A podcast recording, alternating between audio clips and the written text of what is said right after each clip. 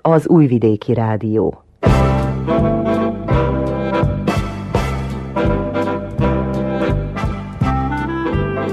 Mozaik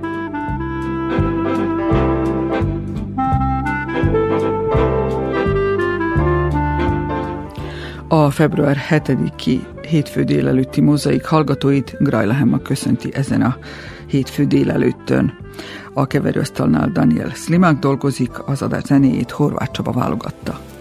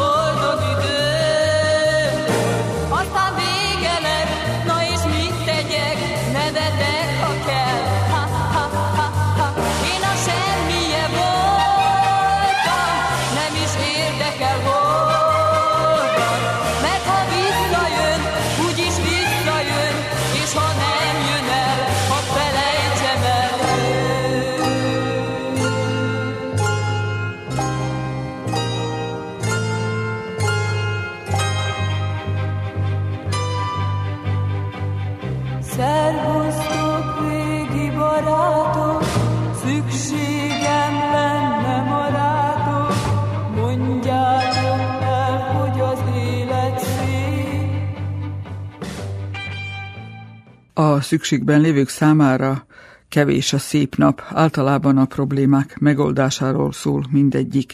Szerencsére mindig akadnak segítő tenni akaró emberek. A Szabadkai Boris Telecskivel nem először beszélgetünk a tető a fejünk felett szervezett akciói kapcsán.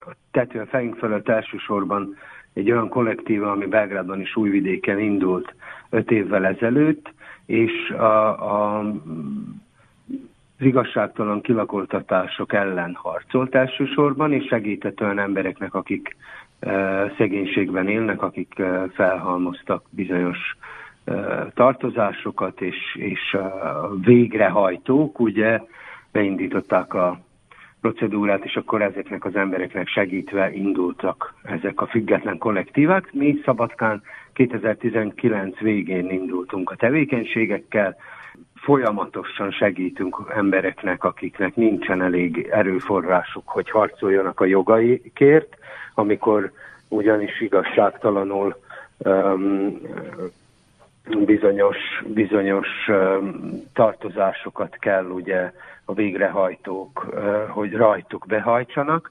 ilyenkor mi segítünk, tehát ez egy folyamatos tevékenység, és ez mellett ugye én azt tudom mondani, hogy szerencsére még kilakoltatás Szabadkán nem volt, illetve egy, egyszer e, e, csak, e, és akkor mi mégis ezekkel az emberekkel, akikkel kapcsolatba kerültünk a, a, az alap tevékenységünk e, során, e, úgy gondoltuk egyszer, hogy, hogy majd elindítunk egy ilyen jótékonysági eh, melegétel főzést, és szolidáris étel névként fut ez az akciónk 2020 november óta.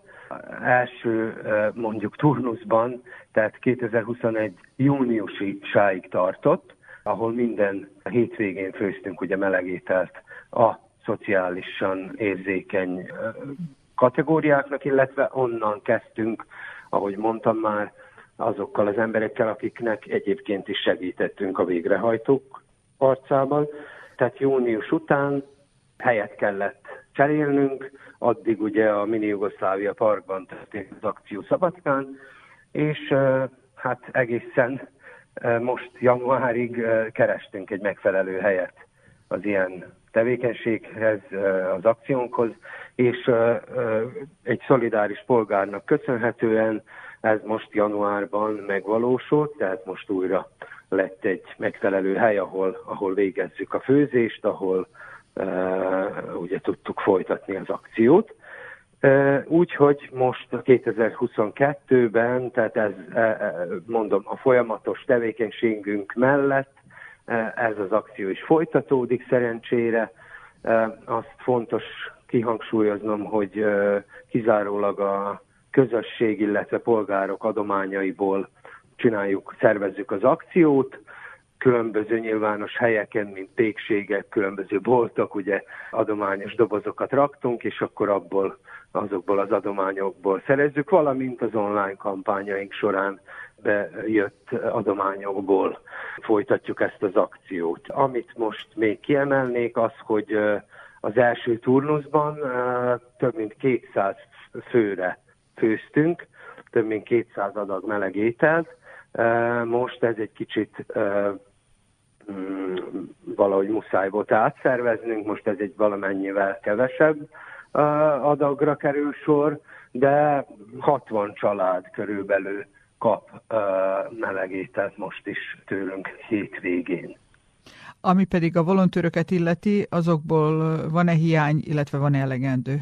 Hát ez az első turnusz alatt folyamatosan nőtt az önkéntesek száma, így hát most is úgy gondoljuk, hogy vagyunk elegen szerencsére, mert uh, ilyen szolidáris akciókban, válsághelyzetben ugye továbbra is tart a járvány, tehát azt vettük észre, hogy azért mégis az emberek reagálnak és, és hajlandóak szolidaritást vállalni ezekkel a szegényebb rétegű emberekkel, és így valahogy segíteni, főleg ott azon területen, ahol az állami szervek ugye nem, nem tudják ellátni az embereket. Azt vettük észre, hogy mondom, főleg a járvány alatt sokan még mélyebb szegénységbe kerültek, valamint ezek az emberek, akiknek segítünk, mondom, tehát végrehajtókkal is van problémájuk, nem tudják fizetni a számlákat, kevés a bevétel, így hát ez kihat az úgynevezett étkezési bizonytalanságukra, az azt jelenti, hogy ezek a családok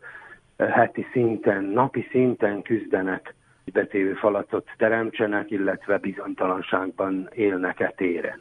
Az azt jelenti, hogy ha biztosítanak is élelmet, akkor az akkor az gyenge, kalórikus, nem, nem eh, folyamatos mennyiség is kérdés, ugye ez mind a szegénység miatt van, ami beélnek. Tehát mi ezekért az emberekért harcolunk, ezeknek az embereknek szeretnénk megkönnyíteni ezt a bizonytalanságot, amiben élnek, és hát így szolidaritást vállalunk, és egy olyan üzenetet közvetítünk többieknek is, meg a nyilvánosságnak is, hogy hogy igenis lehetünk empatikusak, lehetünk szolidárisak is így, egymásnak segítve teremthetünk jobb, jobb feltételeket természetesen addig, amíg ezt az állami szervek nem veszik komolyabban, hiszen az akciónk erre is folyamatosan utal, mert nem elegendő és nem megfelelő a szociális politika ma a mi országunkban egyik szinten sem.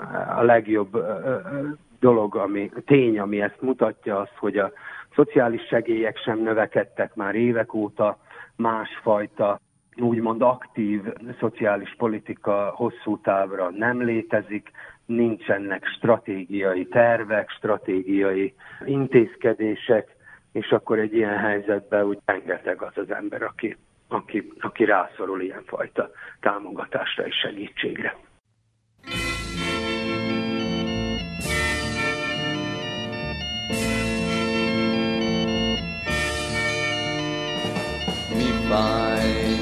Gyere mesélj, mondj el mindent, tőlem ne félj, kedved elrepült, ó, hol jár, távol messze száll. Mi fáj, gyere mesélj, van-e ború, van-e veszély, mondd el bánatot, én nekem meg csendesen. Úgy kélek, ne hazudj, mire jó, gyorsan mondd csak el, hisz az Úr élet új rohanó. Nincs idő, hát ne várj, állj elé, bátran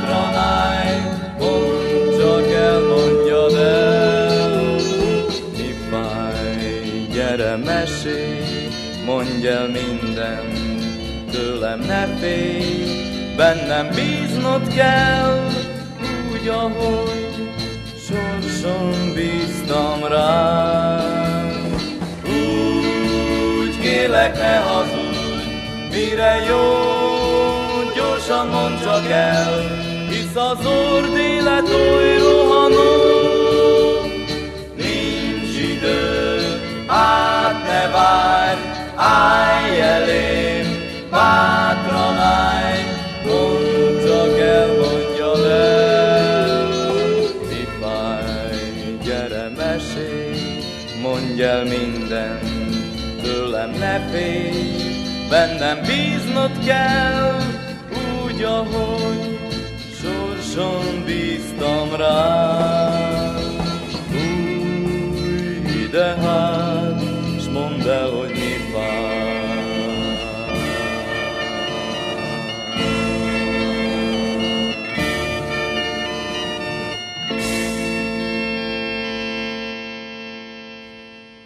Más témával folytatjuk. Okos telefonkezelői tanfolyamot szerveztek a szépkorúak számára Magyar Kanizsán és Horgoson. Elsőként halljuk Buzás Hedviget a szervezők NESA képviseletében. Mekkora az érdeklődés Magyar Kanizsán az okostelefon kezelői tanfolyamok iránt tekintettel, hogy immár harmadszor szervezték meg? Magyarországról kaptuk ezt a tananyagot, és akkor volt egy kísérleti csoportunk, az egy 16 órás képzés volt, és az még, azt még ingyenesé tudtuk tenni egy pályázat keretein belül, és azóta láttuk, hogy itt a környékünkön mekkora szükség van ennek a tanfolyamnak, tehát ennek a tudásnak az átadására az időskorúak számára, és éppen ezért decemberben meghirdettük az első kurzusunkat, amelynek a, a megvalósulási helyszíne a KNESA, illetve januárban hirdettük meg a második helyszínünkre a, ezt a kurzust, és annak a megvalósulási helyszíne az Horgos. Kanizsára 15 fő jelentkezett, Horgoson pedig 14 fővel tudtuk elindítani a 20 órás képzést. 55 évtől, tehát nyugdíjas korúak elsődlegesen, de, de van, aki még ott aktív munkavállaló, viszont már közel van a, a nyugdíjkorhatárhoz. De azt, azt tudnám mondani, hogy 60-70 évesek jelentkeznek. Tehát nem gond, a kor meg lehet tanulni. Így van, tehát a, a technika ezt hozta, meg az élet is ezt hozta, hogy a szépkorúak is belekényszerülnek abba, hogy kommunikáljanak okos, okos eszközökkel, ugyanis a család, hogyha kiköltözött külföldre, az unokákkal a kapcsolattartás manapság már ezeken az okos eszközökön keresztül sokkal hatékonyabb és költséghatékonyabb is, mint bármi más eszközön. És emiatt a szépkorúaknak vannak okos eszközeik, viszont nincs alkalmuk, módjuk a használatukhoz szükséges tudás megszerzésére. És ezt ismertük fel, és ezt, ezért próbáltunk erre a az alulról jövő kezdeményezésnek eleget tenni, és kielégíteni ezt a hallgatói szükségletet. Hallottuk, hogy az első még ingyenes volt, most meg már pénzbe kerül. Ez mennyire felel meg a nyugdíjaknak?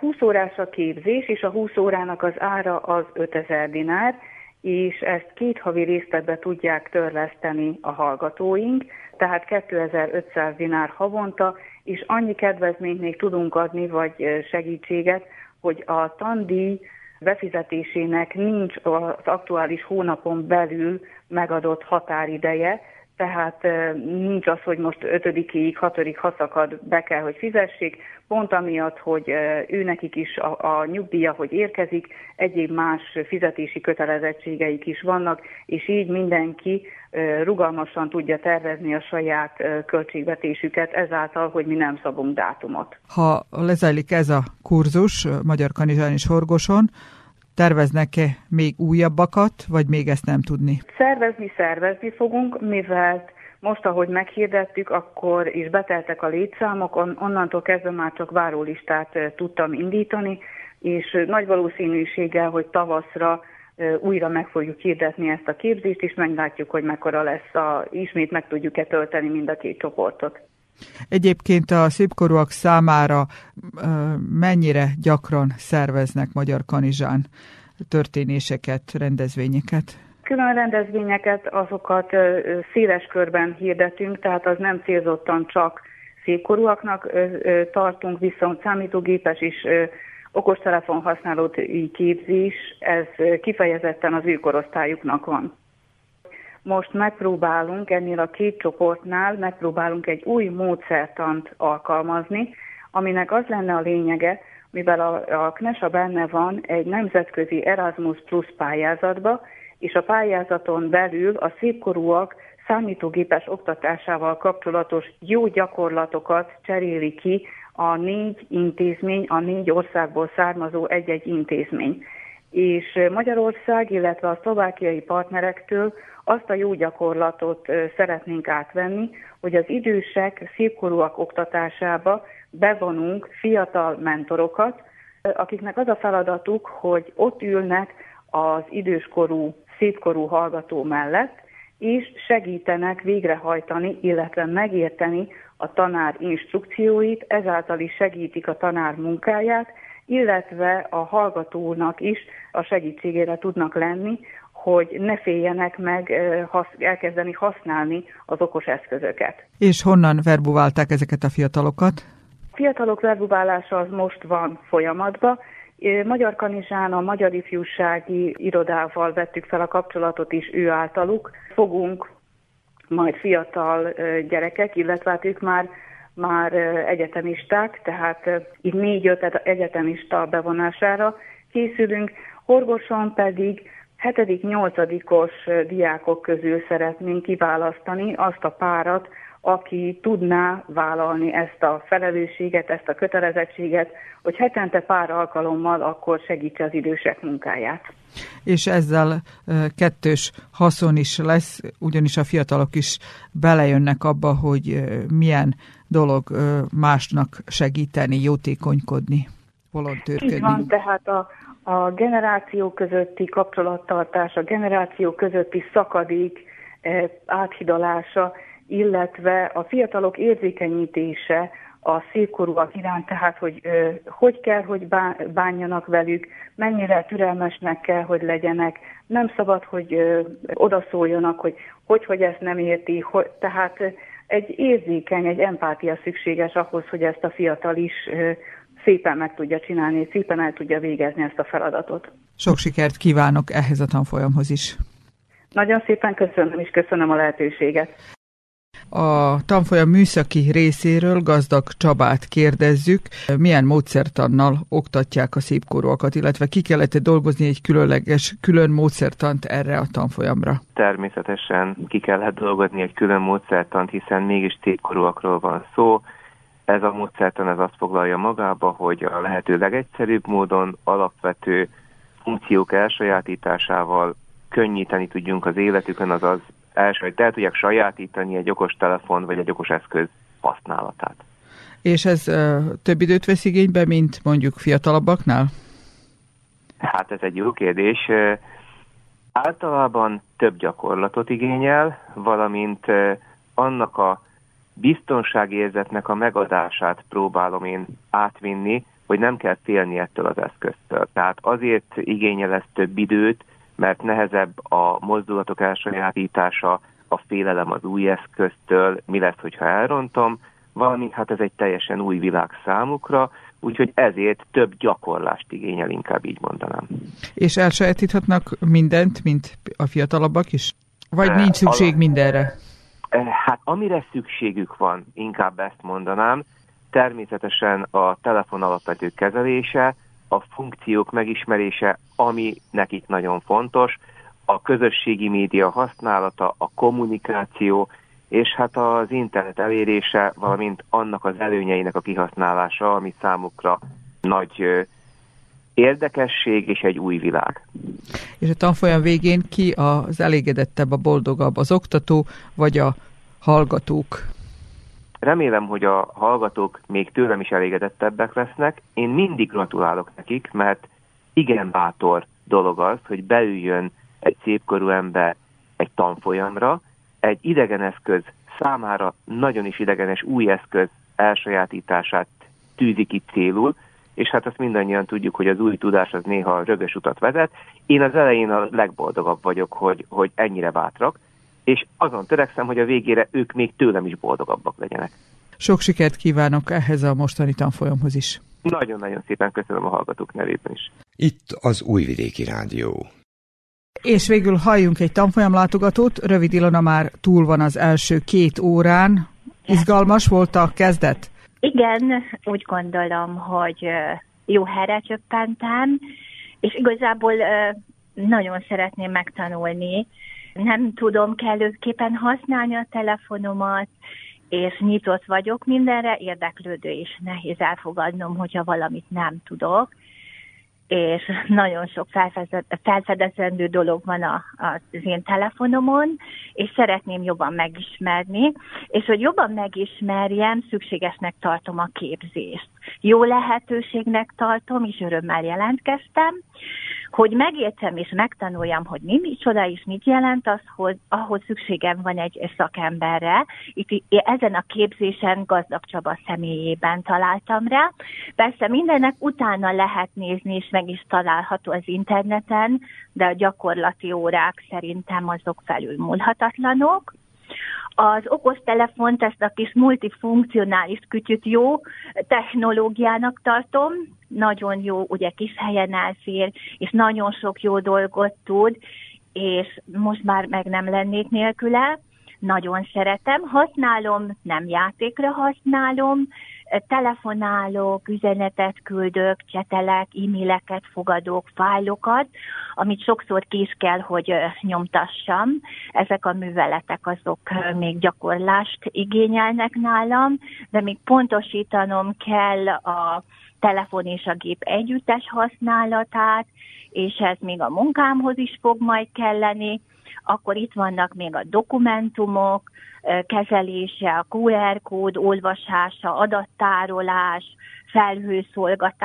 felhőszolgáltatás, tehát mindezeket nagyon szeretném megtanulni, és ami nagyon jó, hogy mindig kéznél van, én nagyon szeretek fényképezni és videózni, a pillanatokat megörökíteni, szerintem ez nagyon jó dolog. Ilona, és tudni kell használni. És Ilona, ha jól tudom, és hallottuk is, hogy a munkájához kell az okostelefon, ez azt jelenti, hogy még nem éppen a szépkorúak kategóriájába tartozik, még nem nyugdíjas. Hát nem nyugdíjas, de most a munkából kifolyólag szükségem van arra, hogy többet tudjak róla, és mivel jött ez a lehetőség, úgy gondoltam, hogy mindenképpen neki vágok, mert vannak olyan dolgok, amit nem tudok, persze, igen, igen. És ez a társaság, amelyik a tanfolyamra jár, ez egyébként is barátkozik, vagy ez egy összeverbuválódott csapat? Hát most találkoztam ugye ismerős arcokkal, mert hogy mindenkit ismerek, mert falubéliek az itt lévő emberek, és a tanárurat is ugye ismerem már régről. Az én számomra nem okozott nehézséget a közösségbe való bekapcsolódás. Az jó látni, hogy, hogy van igény a szépkorúak között is, akarják tudni és meg akarják ismerni ezt, a, ezt az új technológiát, ezt az okos telefon. Szerintem ez, ez nagyon jó dolog. Az is nagyon jó, hogy a képzésen bármikor meg lehet kérdezni, a kérdésekre azonnal választad a tanáról. Szerintem a hangulat is kellemes. Hát várjuk a következő elő, előadást. Igen, igen, jó. Örülök, hogy mindezt megosztotta velünk. Köszönöm szépen a beszélgetést. Köszönöm szépen.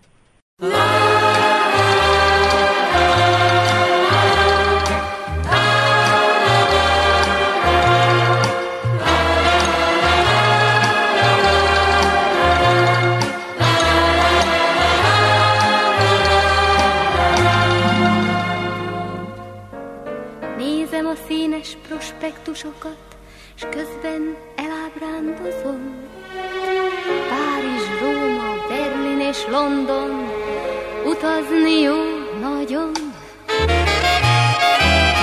Szeretném bejárni a földet, minden zegszúgát. Ezernyi ismeretlen széppel vár a nagy világ.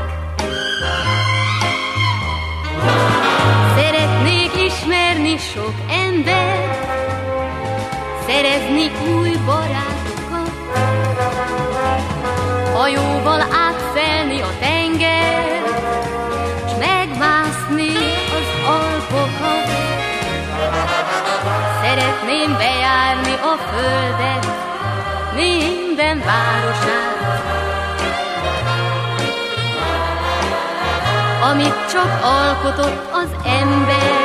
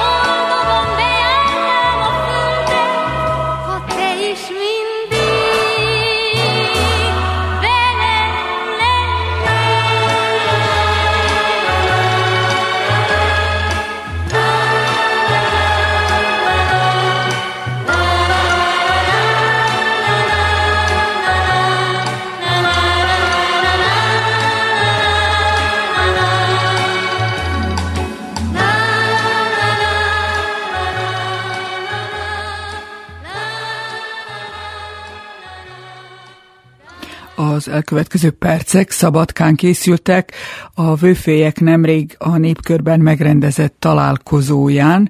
Ott jártunk Vörös Gábor kollégámmal, aki elárulom most a hallgatóknak kettős szerepben volt ott, riporterként és teljes díszben, hiszen szabadidejében ő is szívesen vőfélykedik. Először halljuk az ő beszélgetéseit. Gyakorlatilag két év szünet után újra itt állunk jubileumi alkalommal a Népkör Magyar Művelődési Központban, és Sós János fővőfétve az esemény főszervezőjével. Mi változott meg ez alatt a két év alatt, és milyen gondolatok keringenek most így a 15. jubileum alkalmából? Az igazság, ezt a 15. eh, találkozót egy kicsit visszafogottan szerveztük, kevesebb őkvélyel, kevesebb vendéggel. Helyzethez próbálunk alkalmazkodni, de különben minden ugyanúgy végigmegy, mert az első találkozótól kezdve egy lakodalom bemutatása folyik, ami persze ilyen találkozókon a lényeg, hogy hogy néz ki egy lakodalom, és az, aki eljön ide, ha még soha nem volt lakodalomba, akkor is van rálátás, hogy valójában hogy zajlik egy hagyományos lakodalom vőféjjel. Azért látom annak ellenére tényleg, hogy most úgymond szerényebb körülmények között van, a teltház az ezúttal is szinte garantált. Igen, egy teremben vagyunk, de, de eléggé lazán vannak ültetve, így benézel, akkor úgy néz ki, hogy igen, tele van a terem, de a máskor, ahova nyolcan ültek, most csak hatan ülnek, úgyhogy azért eh, ügyelünk kicsit a, a távolságtartásra. Honnan kerekedtek most fel a vőfélyek, hogy itt összetalálkozzanak? Vőfélyek jöttek Magyarországról, jöttek négyen, egy jött Sopronból, eh, Kaposvárról, Ásodhalom és Halasról. A többi nem vajdaságból van, van egy zentai, zentagunaras, van egy újvidéki, Szabadkáról vannak, Bajsáról, Martonosról. Nem nagy változás van, egy-két vőfély van, aki eddig még nem volt, úgyhogy azért a régi megszokott banda az megvan. Vőfély találkozó ugye nem csak az, hogy bemutatunk egy hagyományos esküvőt, tradicionális értelemben, hanem azért ilyenkor meghányjuk, vetjük a vőfélyek helyzetét. Mi fog ma esetleg asztalra kerülni, milyen témák? Amit is szóba hozunk. Persze azon túl, hogy mindannyiunkat továbbra is sújt a pandémia. Igen, pont a COVID, COVID miatt kell alkalmazkodnunk. Nagyon sok lakodalmunk volt olyan, hogy este 8-ig be kellett fejezni, este 10-ig behatározott vendégszám, csak 100 vendég, meg ilyen dolgok voltak, és akkor persze ezeket átbeszéljük, hogy hát ki hogy jár. Én nekem volt egy eset, amikor kijöttek a rendőrök és végigcsináltak a lakodalomnak. Szétzavartak bennünket, el kellett hagyni a termet. Ez így a pandémia alatt volt? Igen, igen, igen, igen. De van egy állandó téma szinte, ugye, hogy a hagyományokat őrizni kell, gondolom ezúttal is ennek a fontosságára felhívjuk a figyelmet. Persze, a hagyományokat őrizni kell, és úgy érzem, hogy mi itt vajdasági vőfélyek nagyban hozzájárulunk ahhoz, hogy megmaradjunk itt a vajdaságban magyarnak. És mi egy különleges mondjuk egy vajdasági vőfébe, teszem azt mondjuk egy jásságitól, vagy mondjuk tényleg egy tőlünk északabbra lévőktől? Az én meglátásom az, hogy a, a lakodalom gerince az ugyanaz. Minden településnek történetesen voltam Gomboson, ahol a gyalogos menetnek az élén ment a zenekar. Előmentek a zenészek, utána mennyasszony vőlegé, majd a násznép. Mondjuk ennyi változás, de ugyanúgy megtörtént ott is a kikérés, a, a, a búcsúztató, a menyecsketánc, minden ugyanúgy történik, mint, mint más településeken. Úgyhogy a, a gerinc az ugyanaz a lakodalom alapja végeredményben, csak annyi, hogy kisebb eltérések vannak, meg hát valójában a vőfének van akkor a szabadsága, hogy, hogy a saját szájíze szerint vezesse le a lakodalmat. És végül, de nem utolsó sorban, bár most ettől a kérdéstől kicsikét félek, hogy áll a harcunk a ceremónia mesterek frontján? Hogy őszinte legyek, még mondjam azt, hogy szerencsére Vajdaságban nincsenek annyira elterjedve, még azért mindig. Vannak, vannak uh, fiatal párok, akik uh, kicsit modernabban, kicsit változtatnának, nem kell búcsúztató, stb., de az, azért mi a hagyományt próbáljuk bele, belefűzni a lakodalomban minden esetben. És ez maradjon is így a töve, következő generációkon át. Sus Jánosnak köszönöm szépen. Én is köszönöm. Leócki Vilmos vagyok, de mindenki úgy ismer, hogy Vili a vőfély. Honnan jöttél közénk ide, Vili? Zentáról jöttem, de mindenki tudja, hogy Mohorról származom, de az adaiak is a szívébe fogadtak már egyébként. Mióta foglalkozol vőfékedéssel, illetve hány szép mennyegző van már a hátad mögött? Kereken tíz évvel foglalkozom vőfékedéssel, nem akartam vőfé lenni, de a sors úgy hozta, hogy egyszer egy most már nagy Natália, Miklós Natália rám írt, hogy vagy én leszek a vőfé, vagy nekik nem lesz vőfék a lagziba. Hát tudták, hogy vers írással, vers gondozással, illetve szövegírással foglalkozom, és akkor így eldöntötték, hogy én legyek a vőfé. Hanyadik alkalma jöttél ide a Szabadkai vőfé találkozóra? Most vagyok itt először egyébként, ennek külön története van, ismerek itt mindenkit, de először tudtam eljönni. Számos oka van, baleset, technikai okok, egyéb okok, de örülök, hogy itt lehetek egy. És milyen tapasztalatokat, milyen produkciókat tudtál megosztani itt a kollégákkal idézőjelbe? Amit én megosztottam itt, vagy még majd meg fogok osztani a nap folyamán, rengeteg sok emberrel találkoztam. Az a lényeg, hogy sok tapasztalat, inkább tapasztalatot szereztem, amit kamaszoztatni tudok ugye a, a továbbiakban. Túr bele, bum, gyertek, jó lesz, hoppá, hoppá. Ezzel is egyet tudok érni, és hogy néz ki idénre a naptárad, mennyire vagy már telefoglalásokkal, esküvőkkel? Nagy bőjtben, mi mert ugye vallásos emberek vagyunk, nincs lakadalom, nagybőjt előtt van, illetve utána egészen novemberig minden szombat, péntek, illetve néha csütörtök, vasárnap benne van a repertoárban, tehát akkor, akkor, akkor foglalt vagyok teljesen végig. Hát sok sikert kívánunk mindenhez, Vilikém is. Köszönöm nektek is, és arra kérek mindenkit, hogy ne csüggedjetek, mindig találjátok meg a mosolyt.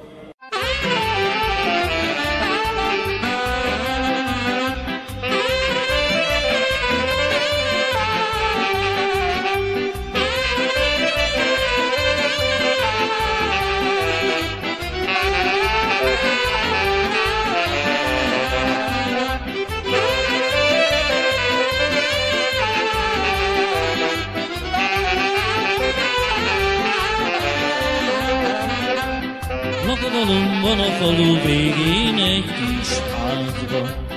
Ide hangzik a muzsika, dínom, dánom, lárma. Ma esküszik a falunak a legszebbik lánya. Azért van a faluban a dínom, dánom, lárma. Ma esküszik a falunak a legszebbik lánya. Azért van a faluban a dínom, dánom, lárma. Elindult a falu népe a harang. Az ifjakat a templomban az igen szó várja. A faluba egy szép legény nem lesz többé árva, mert a falu legszebb lánya zárta kalikába. A faluba egy szép legény nem lesz többé árva, mert a falu legszebb lánya zárta kalikába.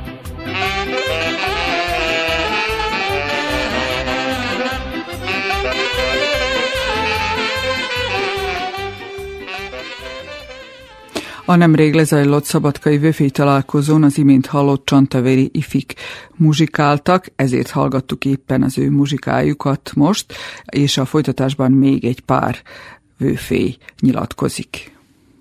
A vőfély találkozók állandó résztvevője Bajsáról Gogolák Tímea, aki azt hiszem olyan szempontból is különlegesség, hogy ugye ő vőfély nő, vagy nem is tudom, ti ezt hogy szoktátok egész pontosan mondani, hogy vőnő, vagy, vagy és az igazság az, hogy nőféként szoktak emlegetni minket, tehát nem úgy, mint vőfé, vagy bármi más, hanem nőfé. Mondhatom azt, hogy így hívnak. Mióta foglalkozol ezzel a szakmával, és uh, téged elsősorban milyen esküvőkre hívnak? Melyek azok az esküvők, amikre kifejezetten nőfét keresnek? Ahol mondjuk az asszony hordja a drágot?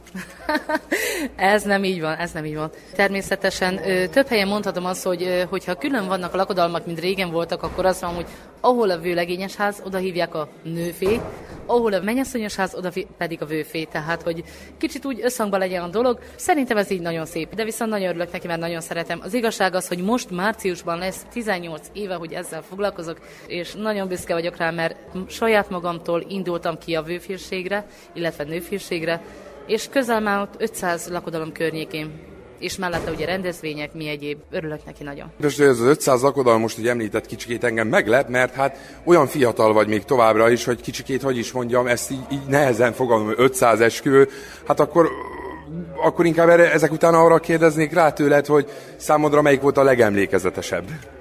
Szinte mondhatom azt, hogy mindegyik valamilyen szempontból emlékezetes volt. Hát ezt nem tudnám megmondani, hogy melyik lett volna az, hogy úristen, hogy annyira megmaradt bennem. Tehát mindegyik gyönyörű, mert Mindenhol aranyosak a fiatalok, kedvesek a szülők, gyönyörű a lakodalom, megy a nagy mulatás, és az számít, bár is nekem. És hogy néz ki az idei naptárad, illetve akkor annyiban erre kitérnék, hogy a, ugye a pandémia miatt nyilván te is ö, visszakozni kényszerültél kicsikét, de hogy néz ki a naptárad? Megtelt már? Tehát véget ért ez a sötét időszak talán? Számodra is? Igen, mondhatom már tavaly, tavaly végül is, ahogy május 4-től megindították, tehát megengedték a rendezvényeket, minden hétvégén szinte, hogy foglalt volt. Tehát ott a novemberi-decemberi időszak, januári ez nem, de viszont hamarosan márciusban én is megkezdem újra a lakodalmakat, hála jó Istennek, és egyelőre úgy néz ki, hogy novemberig meg se állok, és remélem még tovább se. De időközben megszületett a pici trónörökös is. Nem tudom esetleg, hogy ő esetleg volt-e már veled lakodalomba. Tavalyben voltunk kettő lakodalomban, ahol tehát vendégként is az egyik jó ismerősünk, a zenekar egyik tagja, Olá Attila, ő neki a lánya ment férhez, és ott ugye három munkat, tehát Sós János, Szia Tibort és engem meghívott vőfének, mert ugye szeret mind a hármunkat jó barátságban vagyunk, és nem szeretett volna különbséget tenni, ezért inkább úgy volt vele, hogy mind menjünk el családostul. És hát a kicsi ott is képviselt engem is, mert hát azért megadta a formáját, hála jó Istennek, interaktív gyerek, és, és tele van beszéd, de ő a kis babanyelvén, de viszont nagyon sokat beszél. Úgyhogy mondták is, hogy lehet, hogy majd képviselni fog engem majd a jövőben. Te, mint nőfé, mi az a plusz, amit te egy mennyegzőhöz hozzá tudsz adni? Tehát van-e valami, amit csak a nőfélyek csinálnak? Egy nő érzelmesebb és akár egy búcsúztató, vagy akár egy szülőköszöntő, vagy, vagy, vagy hogy a fiatalok megköszönik a szülőknek a felnevelést, ez talán több érzelemmel működik. Én ezt érzem, ezt gondolom, hogy talán ebben vagyok egy kicsit több de nem biztos. tehát ahány vőfé van, annyiféle forté van, annyiféle lakodalom, tehát ahányan vagyunk, annyiféleképpen formázzuk a lakodalmakat, és mindenki a maga módján valamiben tökéletes, vagy valamiben nagyon jó. És én úgy érzem, hogy talán inkább az érzelmes oldala, mert sajnos én nekem anyukám 21 éves volt, amikor meghalt, és mindig arra vágytam, hogy minden fiatalnak megadjam azt a lehetőséget, hogy érzelmektől teli, akár egy szülőnek érzelmektől teli tudjon elköszönni úgy a gyermekétől, vagy a gyermek a szülőtől, hogy egy, egy új életbe lépnek fel. Engem ez tölt el boldogsággal, úgyhogy szerintem ebben vagyok egy, talán egy picit plusz. Végül, de nem utolsó sorban adjunk neked egy hangos névjegyet. Kinek ajánlanád magad itt a kedves hallgatóink közül, illetve még egy, kinek ajánlanád még a nőfészséget, milyen lányoknak? Mert talán esetleg vannak olyan hallgatóink is köztünk, akiknek most felkeltetted az érdeklődését, és talán a idézelve nyomdokaidba lépnének. Tehát ami a vőfészséget, ami a nőfészséget illeti, csak is olyan foglalkozzon vele, aki igazán szívvel, lélekkel tenné azt. Aki szereti a lakodalmakat, szereti az eseményeket, szereti a hagyományokat, az embereket, szeret mulatni, annak való a vőfészség. És akkor téged meg tartsa meg a Jóisten sok száz éven keresztül is ilyen szépen. Találkozunk még egyszer többször is. Köszönöm szépen, és nagyon szépen köszönöm a lehetőséget. Minden jót mindenkinek! Az imént hallott Gogolák Timeát nem csak rokoni szálak fűzik Dávid Kittihez, aki most, akit majd most hallunk, hiszen a még középiskolás Kitti már évek óta nő, nőfékedik. Dávid Kittivel a múltkor is találkoztam itt a Vőfély találkozón, azóta elmúlt pár év, befejezte az általános iskolát, most már középiskolás vagy. Cukrászatot tanulok török kanizsán, elértem az álmomat, talán cukrászt lesz belőlem, az, amit szerettem volna. És hogyha befejezed a cukrászatot, akkor a akkor következő talán, állam... talán cukrászdám lesz ez a nagy, nagy álom. A másik, ami még nem vált valóra.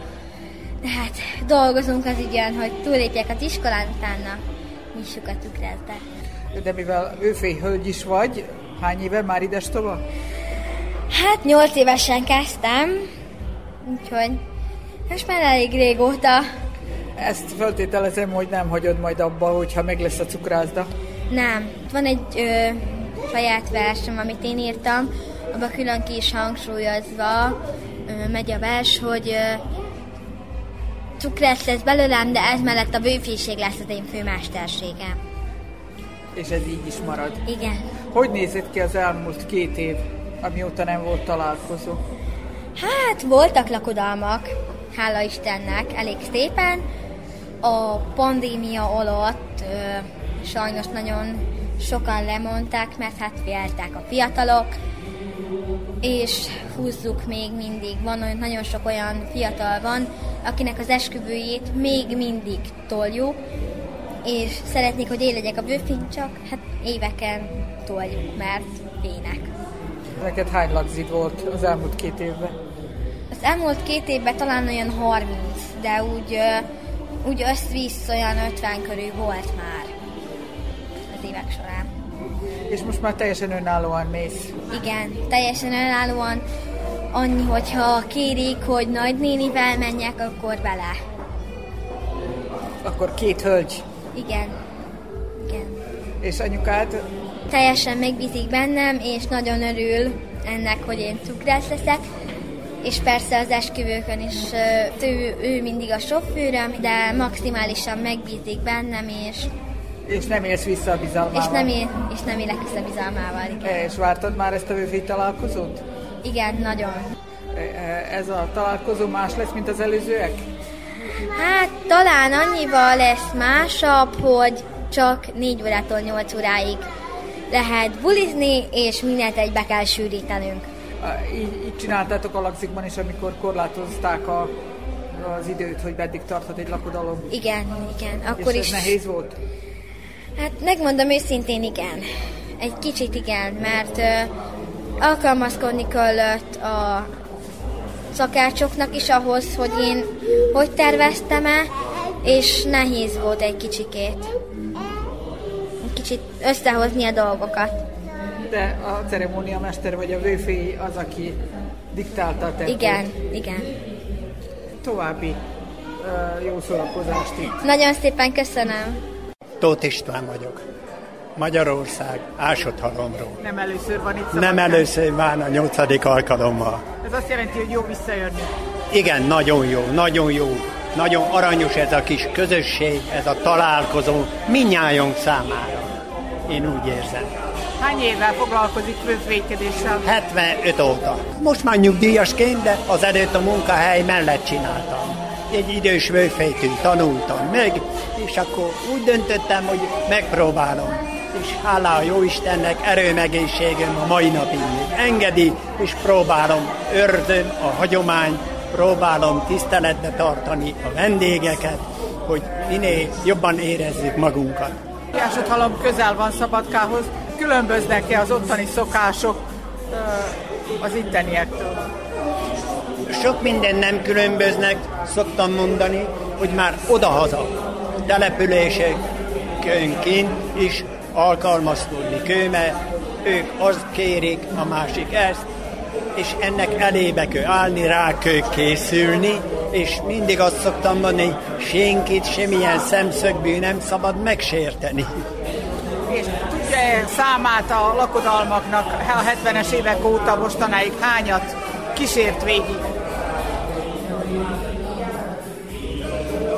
Mindjárt fogom mutatni.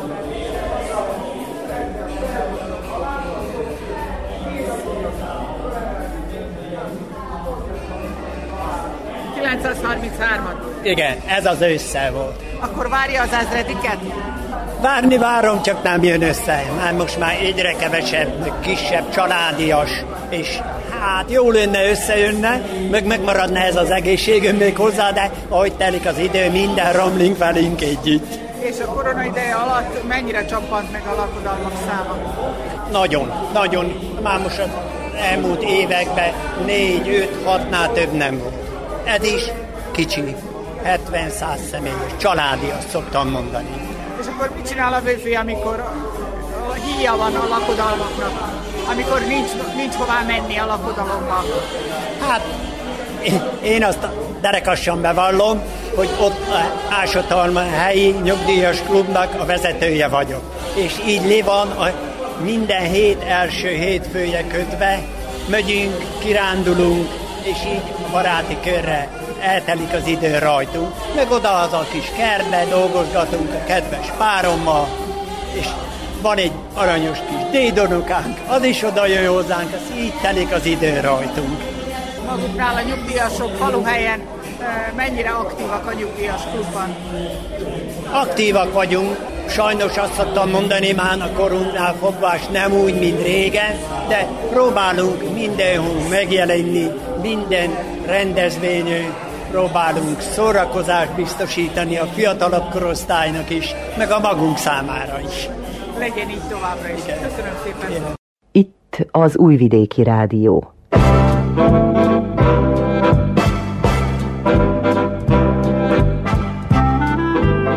Mozaik.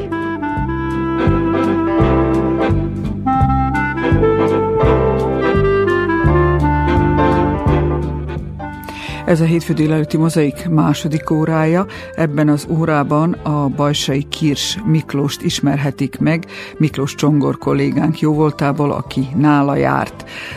Kirs Miklós nyugdíjas, egész életében a foci volt a középpontban, labdarúgó edzőként dolgozott sok éven keresztül, úgyhogy a sportkedvelői is élvezhetik, reméljük a most következő beszélgetést.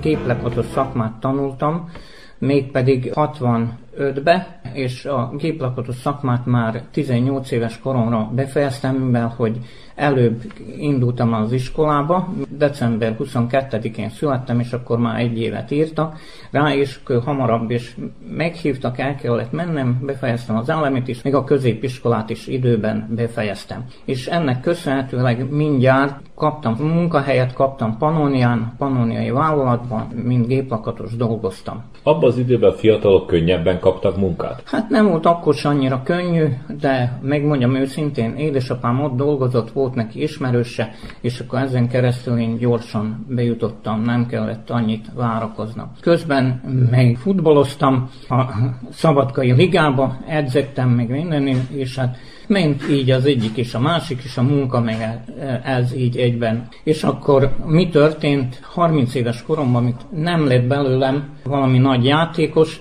Ebből kifolyólag úgy döntöttem, hogy beiratkoztam a testnevelési karra, Újvidékre, hogy lediplomáljak ott, és akkor esetleg olyan helyen tornatanárként hogy fogok dolgozni tovább, mivel a géplakatos szakmát nem éppen szívleltem, szerettem. És amikor ezt elkezdtem csinálni, akkor egyszer csak behívott az igazgató, a Pannonia igazgatója behívott az irodába, és mondja nekem, hogy Miklóskám, lesz egy feladatod.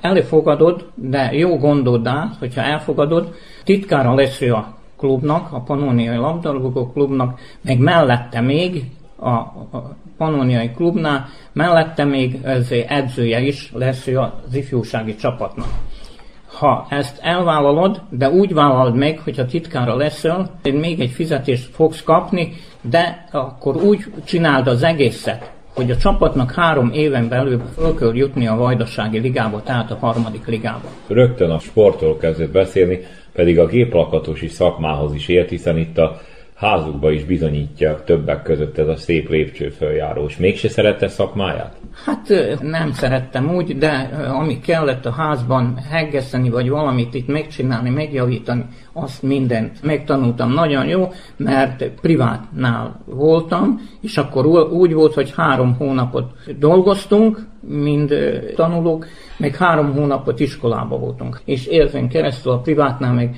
speditereket, meg ilyeneket csináltunk, meg olyan dolgokat, hogy nagyon jó megtanultam heggeszteni is, meg minden olyan dolgot, ami nagyon-nagyon sokat jelentett, és megtanultam ezt a szakmát is, csak nem kedveltem. Tehát ez már akkor, hogy mondjuk, igen. hogy volt duális oktatás. Igen, igen, igen. És hát így akkor a, hogy mondtam is, az igazgató ugye behívott, és elkezdni, és fő, átvettem, az volt, hogy reggel megreggeliztem, közben, hogy végeztem az irodába, lettem téve még előbb, ugye, bent dolgoztam el, el is felejtettem mondani, hogy másfél év után betettek az irodába, az elszámolási osztályra, hogy a fizetéseket számoltam el a munkásoknak, aki hogy még ki mikor érkezett, mikor ment el, meg számoltam, és aztán így a dolog megtörtént, hogy reggel ott reggeliztem, Dubokán, mert Dubokán voltam a gépállomáson, ott számoltam a fizetéseket, még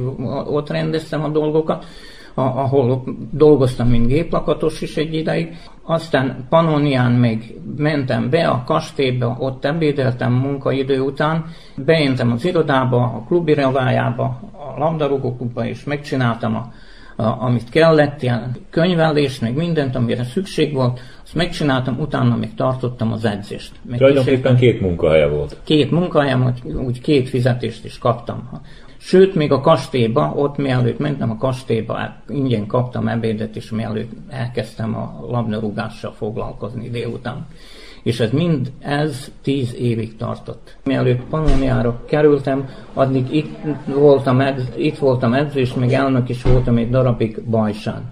Bajsai labdarúgóklubban, itt is tíz évet töltöttem, és aztán kerültem oda át Pannoniára amikor itt leváltottak, akkor az igazgató hívta, és akkor így, így kerültem oda, és aztán tovább így foly, folytattam azért, aztán bejött ez a háborús világ, sajnos bejött ez a háborús világ, és akkor valahogy itt is ott átküzdöttem magamat, ezen az egészen igaz, hogy közben behívtak katonának, négy hónap, 12 napot háborúba voltam, úgyhogy nem volt mindennapi pillanat, ha sose felejtem el, amikor a, a, az ezredest vittem autóval, én hajtottam, mert én tizedes voltam, és én hajtottam a kampanyolát, és mindig mondta nekem, csak a betonról le ne hajts. Én jobban szeretem az én életemet, mint a tiedet, mert ha lehajtottam volna, lehet, hogy aknára azt repültünk volna a levegőbe. De megúsztam, hazakerültem, élve.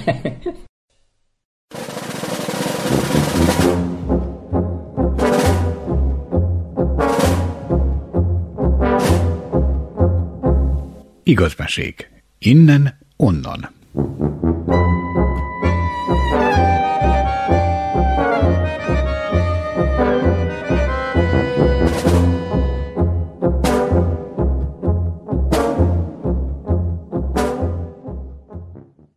Pannonian fölmondtak 95-ben, a munkahelyemet is ott elvesztettem, meg elvesztettem az edzői posztomat is, ami volt odáig, és erre mi történik? Megyek Topolyán a főutcán, sétálok, mikor összejöttem a, Szolónac BM Jerkovicnak a Karagyorgyónak a, az igazgatójával, a klubigazgatóval, és mondja nekem, hogy szerbusz Miklós. Mondom neki, hát szerbusz tiszteletem. Erre mondja nekem, hogy hallod, nekünk kellene egy labdarúgó edző. Eljönni hozzánk.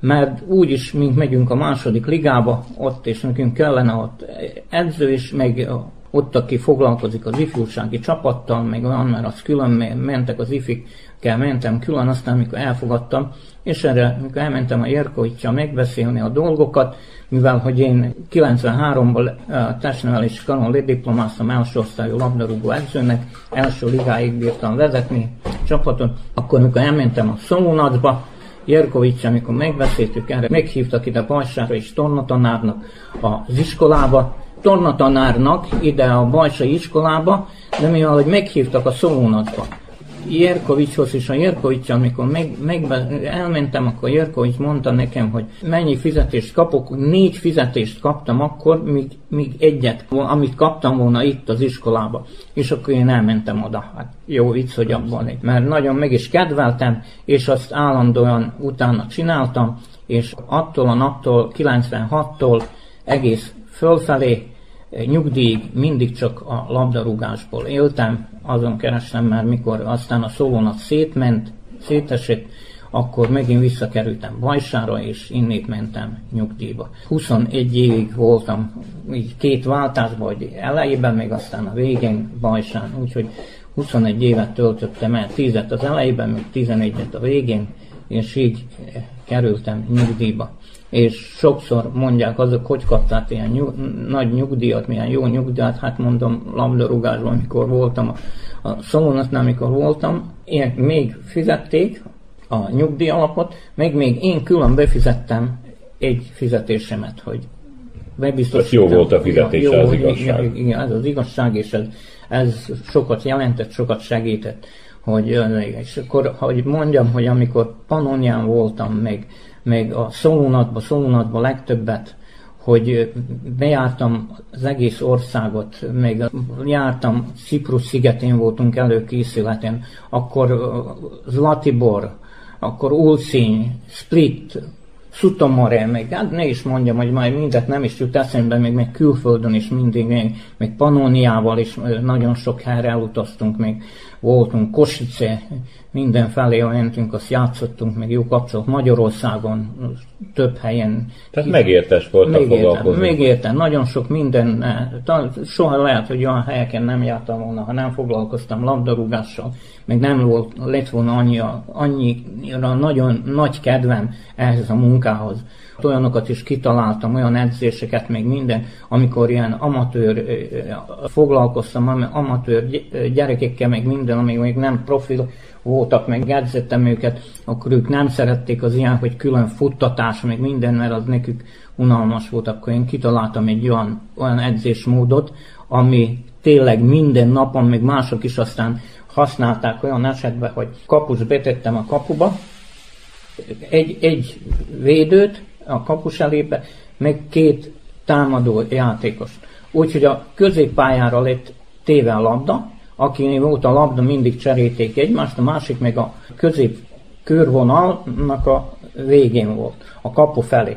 Akkor ez odarúgta neki labdát, ez visszapassz, vagyis ez, aki a körvonalnál volt, odarúgta a középvonalnál levőnek a labdát, az visszajátszott, és mindjárt szaladt utána, hogy elvegye tőle a labdát, és zavarta. Akkor amaz még megzavarta ott a kapu előtt, de nem vette el, mert úgy volt csak, hogy zavarja el, az és rúgott kapura. Gyakorolták nagyon jó a kapura rúgás, még mindig olyan erőt kaptak, olyan kondíciót, hogy hogy mert ment akkor másik kettő, és így cserégették egymást állandóan, így ment. És az elsőnek a testvérem, az is ilyen edző volt, tornatanár, Csáki Lajos iskolában volt tornatanár, a Kirch György, és akkor az is állandóan csinált, meg adott nekem mindig jó tanácsokat, és ezeket a tanácsokat én elfogadtam, sőt, még egyeseket meg is át is tovább fejlesztettem, úgyhogy sikerült olyan dolog, dolgokat is, akik sokan oda is figyeltek a szülők, és rengeteg gyerek jött hozzám, abból kifolyólag, hogy én a pályán, ha valamelyik rosszat csinált, vagy úgy viselkedett, én nem ordítottam rá, hanem csak belefúrtam a fütyülőbe, leállítottam ezért, is oda hívtam. Gyere ide, megmagyaráztam neki. Hallod, édes gyerekem, te okos gyerek vagy, neked ezt nem szabad így csinálni. És ez annyira hatott rájuk, hogy én ilyen szépen megmagyaráztam, meg megsimogattam a fejét a gyereknek, meg mind, az annyira hat, és akkor mindjárt másképp viselkedtek. És akkor szülők is ezt kísérték, látták, hogy nincs olyan hozzáállásom, és erre mindig többen ment tovább ez a szülőt, az egyik elmesélte, a másiknak is hozták a gyerekeit. Tehát a szülők, Még, szülőkkel is jól tudott igen, kommunikálni. Igen, igen, mindig tartottam szülőértekezetek minden hónapban egyszer, már is vagy kétszer, és akkor elbeszélgettem velük, és adtak tanácsot, hogy mit kéne, vagy mi a probléma, vagy mit mondanak, vagy mit szeretnének, és akkor ezt így fokozatosan megoldottuk.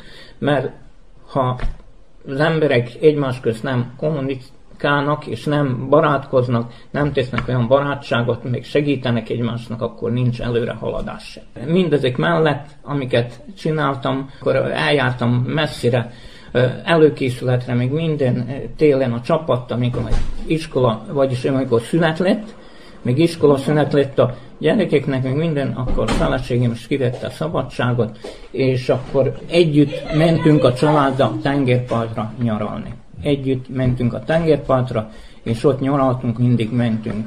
Split, és aztán olyasmi történt velem, aztán megbántam, hogy nem tettem le, mint ahogy meséltem, csak a céllicencát vizsgáztam le.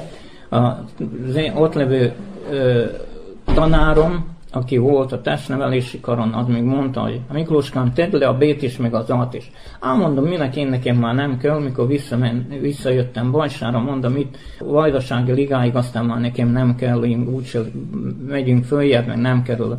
Erre mit ad az Isten? Nem mentem tovább, nem raktam le, egyszer csak meghívtak Marszaliba, a második ligába Magyarországra, hogy menjek edzőnek. Az első csapatnak. Na akkor most már mondom, most én nem bírok, megkaptam a meghívót, meg de mondom, nem bírok menni, nincs még, hát, hát menjek vizsgázzak még. Akkor meg már ezer valány euróba került a vizsga. Annak idején meg még apró pénzé le lehetett rakni, amikor a C-t leraktam még aztán az alt is lebírtam volna abba az egészbe tenni. Ezért mindig a család gyerekeimnek is mindig mondtam, ha bírtok, szerezzetek tíz diplomát, vizsgálzatok le, mert sose tudjátok, melyiket kell kivenni a fiókból. És ebben van is valami. Ha nekem is meglető, elmentem volna oda, az, a, az pedig Marceli, az pedig ott van Splittől, nem messzire, mindjárt ott van Balaton, úgyhogy nem lett volna rossz jó, kerestem volna még, de jó van, el, így elmúlt, ez is szép volt. Amikor befejeztem az edzői munkát, meg mint tovább nem edzősködtem, akkor kaptam egy nagyon szép díjat, hosszú 21 év után. Nagyon sokat volt házon kívül, főleg amikor említette, hogy igen, két igen. munka is volt. Hát hogy tűrték ezt a családba? A feleségem nagyon aranyos volt mindig, mindig ezt megértek, hogy nem voltam féltékeny, vagy valami, hogy én nem vagyok, vagy ő elment valahova. Én sose nem, mikor elmehetett a barátnőjeivel, és még mindenhova, ha én nem voltam itthon, vagy elmentem én a csapattal előkészületre tíz napra, akkor ő, ő is maga maradt. Eltűrte. Ja, a, meg vigyázott a gyerekekre és ez így ment. Nagyon szerettem szabadidőmben írogatni, mert a magyar szónak is még máma is írok. Magyar szolvasó évtizedek óta látják, ahogy említette is azt a kis monogramot, hogy KM, hát ez is a maga nevéhez fűződik.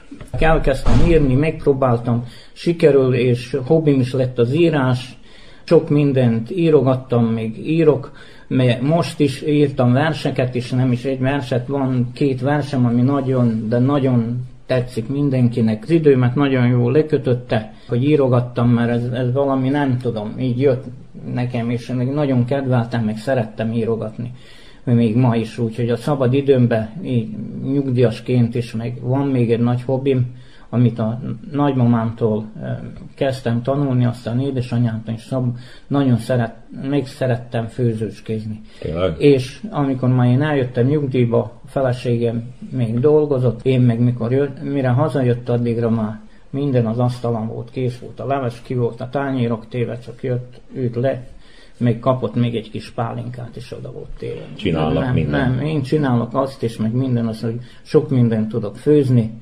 megtanultam. Még hát meg kell, hogy említsem, hogy voltam én nem tudom, hogy mondtam én már, hogy voltam tanácsnak tíz évig itt, és négy évet voltam Topolyán. Hogy került a politikába?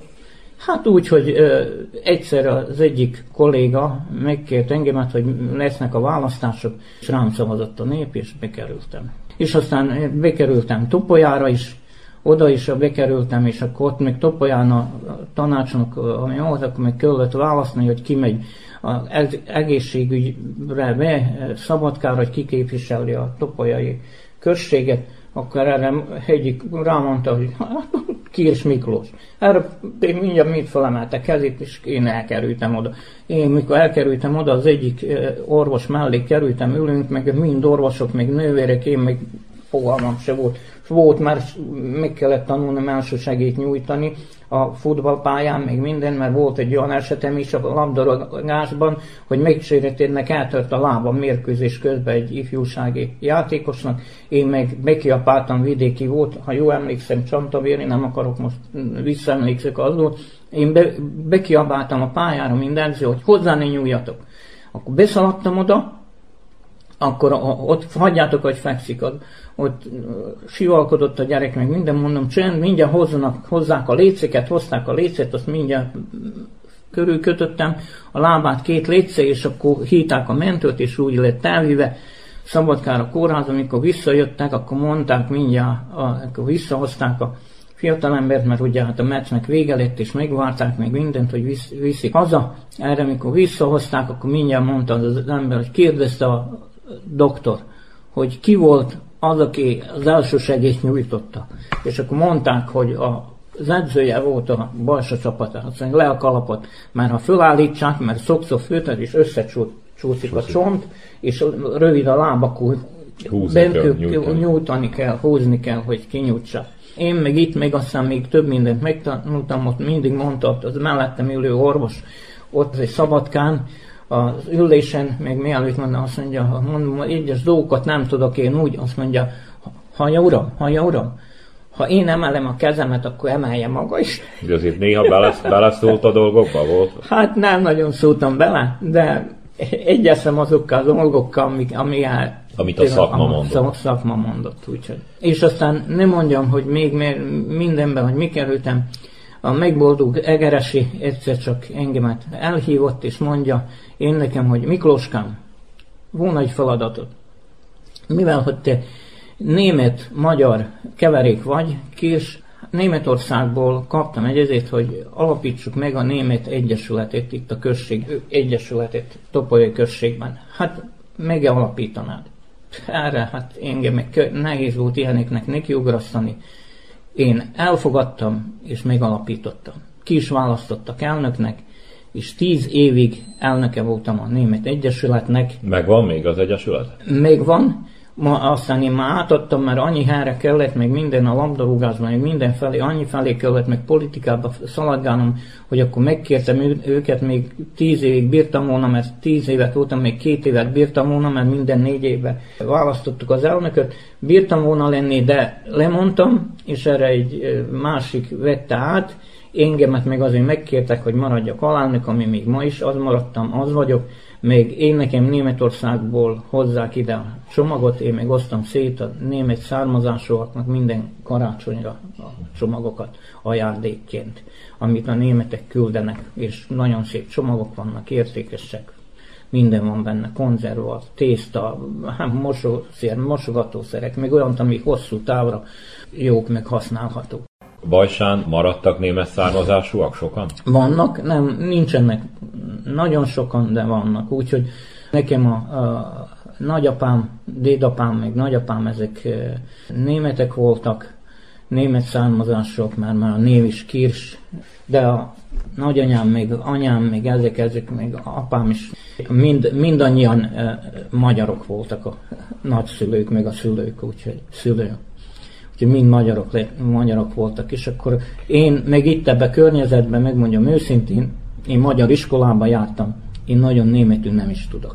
Tudok úgy eladni, nem lehet, meg minden, így, de úgy, ahogy kellene, meg minden, akkor most el, el, meg is lett indítva, tanuljuk a német nyelvet, de begyütt ez az űrzavaros világ, és akkor ebből az is megszűnt, és még tanultunk, az, is lassan elveszik, mert kevés van, akivel lehet itt-ott valakivel egy kicsit telefonon, meg minden, de az is nem nagyon megy úgy. Ami pedig én bennem még mindig van, még csinálom, mindig még a labdarúgásban azért benne vagyok, írok az újságnak, meg egy ideig hangos bemondóba is bemondtam Topolyán is, a TSC-nek is, meg bemondtam itt Bajsán is, a hangos bemondóba a felállításom, kirúgta gólt, meg minden, most már azt is átengedtem másoknak, most már csak az újságnak írogatok, mert hát most már sok olyan, ebben az én koromban már, már az ember sok mindent elfelejt, meg a gyorsan nem is tud mindent megoldani, mint ahogy valamikor történt abban a régi világban. Fémes szakmánál kezdte, belekóstolt a politikába, edzősködött, focizott, újságíróskodott is, mindebből az edzősködés szerette legjobban. Erről szólt legtöbbet, még hát látszik is a mosolyán, hogy ez áll közel a szívéhez, de most nyugdíjas éveire pedig hát úgy tudom, hogy kertészkedik is. Van gyümölcsösöm, meg répa, krumpli, meg ilyen dolgokat, ilyeneket, ilyenek vannak. Munkálkodok a ház körül, meg amit kell, megjavítom a házban, meg központiba, ha kell, tüzelek, meg gajakat, amikor megmetszik a fákat, itt a gyümölcsösöket, akkor elhozzák a gajakat, azt én összedarabolom a feleségemmel, összebaltázok, és azt mind begyújtásra, még avval főhajtom a központit, utána rakok rá nagyobb léceket, meg deszkát, meg mit tudom, ami van, annokat, a fákat, és utána pedig éjszakára ráöntöm a szenet, és megbecsülöm a gajat, úgyhogy nincs, mint ahogy vala, egyesek láttam már, aztán fogtam a fejemet, hogy ha la, hamarabb láttam volna, akkor nem mondtam neki, hogy kint főtüzelte. Többi szabad időmben, amikor még van, sokszor megtörténik, hogy most már nem bírok annyit aludni, akkor felébredek ott egy óra felé éjszaka, akkor egy órát vagy kettőt írogatok írogatok, és hát ilyen versek jutottak eszembe, ír, írtam egy jó pár verset már, mm. úgyhogy van több, amelyik tetszik, és a népnek kettő nagyon megtetszett, már egyik a fiataloknak, másik versem még az egész fiataloknak is, meg az egész falunak. Úgy érezte, hogy meg kellett szólítani fiatalokat? Meg, hát igen. Hát akkor mondjuk el. Ifjú vagyok. Ifjú szívem. Ifjú minden, mi köröttem van. Csak az az egy, van még több és szebb. De majd egykor ő is érzi ezt talán, akkor mutat szívedre, és két szív egymásra talál. A másik vers, amit szintén itt szeretik, még kedvelik, az pedig a bajsa. Bajsa, ahogy utcáiran lépkedem, e gondolatok jutnak az eszembe. Kerüljön el háború is vihar. A néped éljen békében, és nagyon, de nagyon boldogan. E közben, közben a Krivaja folyó vize folyik csendesen, míg én a főutcán lassan, de lassan lépkedem. Körülöttem mosolygós arcok, sok-sok ember, sok-sok szeretet. Bajsa, a teremtőt kérem, áldjon meg téged, áldja meg a néped, s mindenkit, ki benned lépked. Nagyon szereti a faluját ezek szerint. Igen.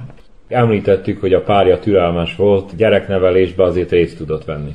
Hát részt, de foglalkoztam velük, de megmondjam őszintén legtöbbet a feleségem, mert én csak amikor hazajöttem, mert először lányunk született, lányunk az, az is, az már kint van, annak van két fia, az egyik fia az ki a Londonban van, az valamikor jó futballozott el, és ment azért e, Svájcba, akkor Svájcból átment Németországba, áthitt az anyja, mert a lánya még Németországban, ott van férni is.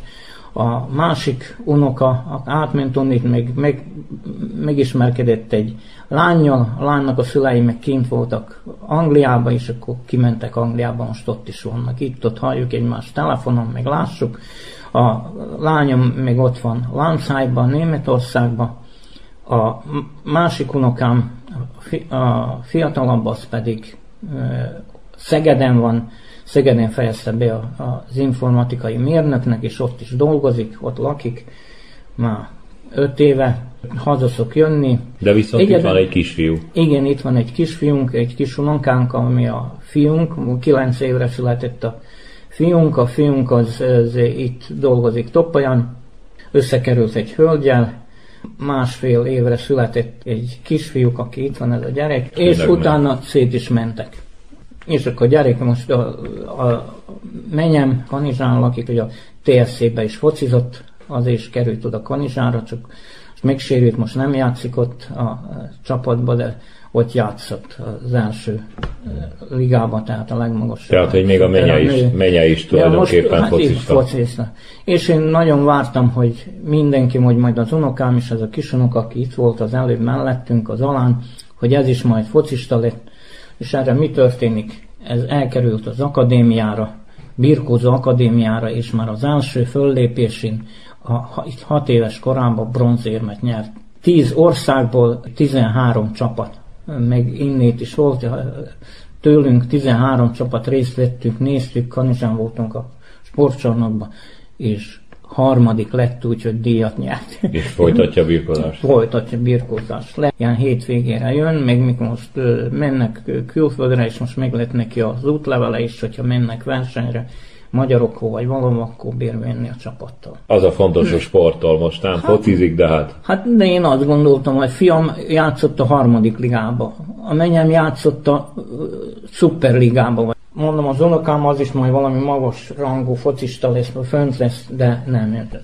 Valamikor a meccsek azok egy ilyen közösségi összejövetel is voltak. Hát most kiárnak-e és barátkoznak az emberek a pályának? Igen, kiárnak, jönnek és barátkoznak, és szurkolnak is, sőt, ami még nagyon pozitív, hogy nincsenek semmilyen összetűzések, semmi olyan, hogy valaki, valakit sérteget, Sőt, én is, mikor ott vagyok a mérkőzésen, én ugye kísérem a meccset végig, vidékről jött szurkolókkal is elbeszélget. Ha győz a vidéki csapat, akkor gratulálok nekük, és akkor még előtte is, mielőtt kezdődik a meccs, elbeszélgetünk, és minden nagyon szépen megy végbe, úgyhogy nincsenek olyanok, hogy sértegetés. Pedig vannak kemény környékbeli klubok, úgymond. Hát vannak. Járok, a, van kártya mindenes, van a TSC-re is járok oda a meccsekre, az, azt is kísérem.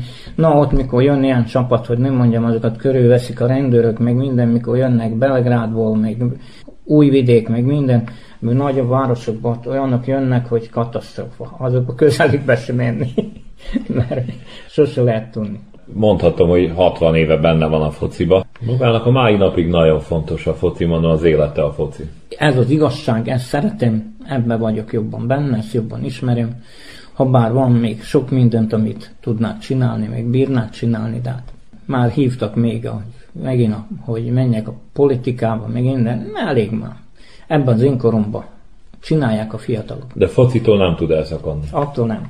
Azt elmegyek minden meccsen, ott vagyok, írok az újságnak, még csak lehet, bírok. A hobbija a munkája is volt egybe. Tehát én gondolom, hogy magának nem volt nehéz a munkára járni. Nem, sőt, még tovább is maradtam többször. Volt olyan, olyan, olyan amikor az edzés vége volt, és valamelyik játékos mérkőzés alatt ment a kapussal szembe, és mindig a kapusnak sikerült a labdáját megfogni. Aztán én olyan csináltam, hogy azt a játékosokat, azt a két csatát, vagy valamit oda, hogy mindig vezetni kellett, és mindig mondtam, hogy akkor oda kerülsz körülbelül 8 méterre, akkor már rúgd a kapus mellett, hogy ne érj. Mikor már beérsz a kapus olyan köze, akkor már ne rúgd, hanem akkor cselezd a kapust. És hogy gyakoroltunk az a játékos, a két hétre el az elkövetkező meccsen, hogy minden edzés után csináltuk, három gólt rúgotta azon a meccsen. Aztán még mindig baj volt, mert gyors volt, még minden szembe került a kapussal, de mindig kapus kivédte, megfogta. Ez így a túlórának az eredménye volt. Túlórának az eredménye volt. Most hogyan telnek a napjai? Említette, hogy 72 éves nyugdíjas, és szóltunk róla, hogy eljár meccsekre. Hogy telik mondjuk a nap reggeltől estig egy hát nyugdíjasnak? Úgy, úgy, hogy fölkerek reggel, van egy kutya, meg egy vietnámi malac, azt megetetem, meg egy macska, azokat megetetem, betüzelek a központiba most ilyenkor, utána pedig megreggelizek, neki fogok, és főzöm az ebédet. Ebédet a családnak, ez a hobbim, ezt csinálom, és szabad időmben akkor még egy kicsit írogatok, nézem a tévét. Nézi focit? Nézem a focit. Tévében most nézem, mert van annyi, a televízión annyi, hogy itt-ott csapkodhatom oda egyik tévére, másikra, és akkor... Nagyon elégedett, mosolygós embernek ja, látszik. Hát főtalálom magamat, még hála Istennek, hogy még ebben az koromban még jó bírok mozogni, még minden, nem fáj semmi, eljárok mindig egy kis sétányra, egy kis futásra minden nap. Fut? Futok egy keveset, nem van nagy futás, hanem van valami futó lépésben, mert egy jó ideig futottam többet, meg edzettem, akkor az egyik doktor barátom azt mondta, hogy hallod, mert te korodban már ne erőttesz még magad. Mozgás fontos, mert kell, azt mondja, sétálj, gyors lépésekben, még lassan szaladj, meg tarts pihenőt közben, mikor valamennyit futsz, meg úgy, hogy ne erőttes meg mind hogy mennek, meg hosszú, nagyon hosszú távokra. Én lefutok egy, egy-két kilométert, azt meg lesétálok, elmegyek így körbe, faluba van egy olyan szép hely, ahogy fölmegyek itt, mert a házamtól van ilyen gyümölcsösön köröztül, ott van betonyos út, akkor legyen elogolok a akkor ott be a Bajsa központjában, még a központon köröztül ide idáig, és az jó kis séta. És ezt lehet javasolni többi nyugdíjasnak, hogy mozogni. Természetesen, úgyhogy nem kell. Meg egy kicsit néha tornázok, olyan tornákat csinálok, ami nem esik nehezemre, ilyen hasizom, egy kis mozgás. Igaz, hogy most ilyenkor télen többet teszik az ember, még annyira nem dolgozik, azért az ember összeszed egy két-három kilót. Úgyhogy vigyázni kell én nekem is, hogy azért kell egy kicsit mozogni, mert még sokan, akik már az én koromban, én még valahogy kitartok, ha bár nekem is van egy 5-6 kiló több, de hát annyira már nem akarok lemenni. Még egy ideig jártam ilyen terénfoci tornákra is, meg minden, de most már nem megyek, mert egyszer az egyik ilyen ismerősöm megsérült, azt aztán eltört a lába, aztán nehéz volt helyrehozni, meg minden, most még nekem még nincsenek ilyen problémáim, akkor ne csináljak magamnak. Ebbe korban még már nehéz kiheverni az ilyen dolgokat. Akkor inkább kerülöm, hanem egy ilyen szabad séta, nincs olyan dolog, ami problémát okozna nekem, vagy valami bajt. A bajsai Kirs Miklós mesélt érdekes életútjáról. Miklós Csongor járt nála.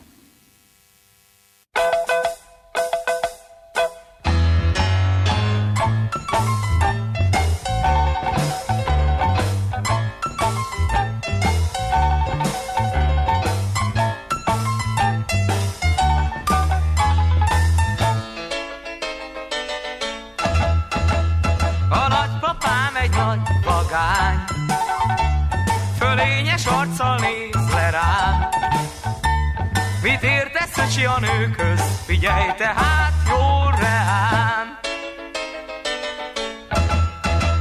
Nem a hosszú hajszakás, sem a pénz, hanem a séta bocsa tiszta víz.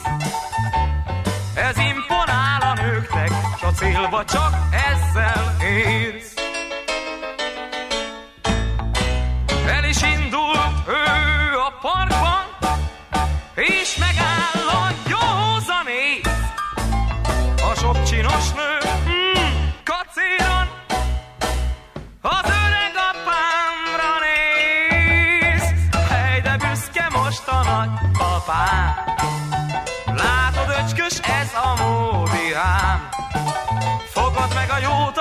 Tanácsot mindig, s nőügyekben hallgass rám.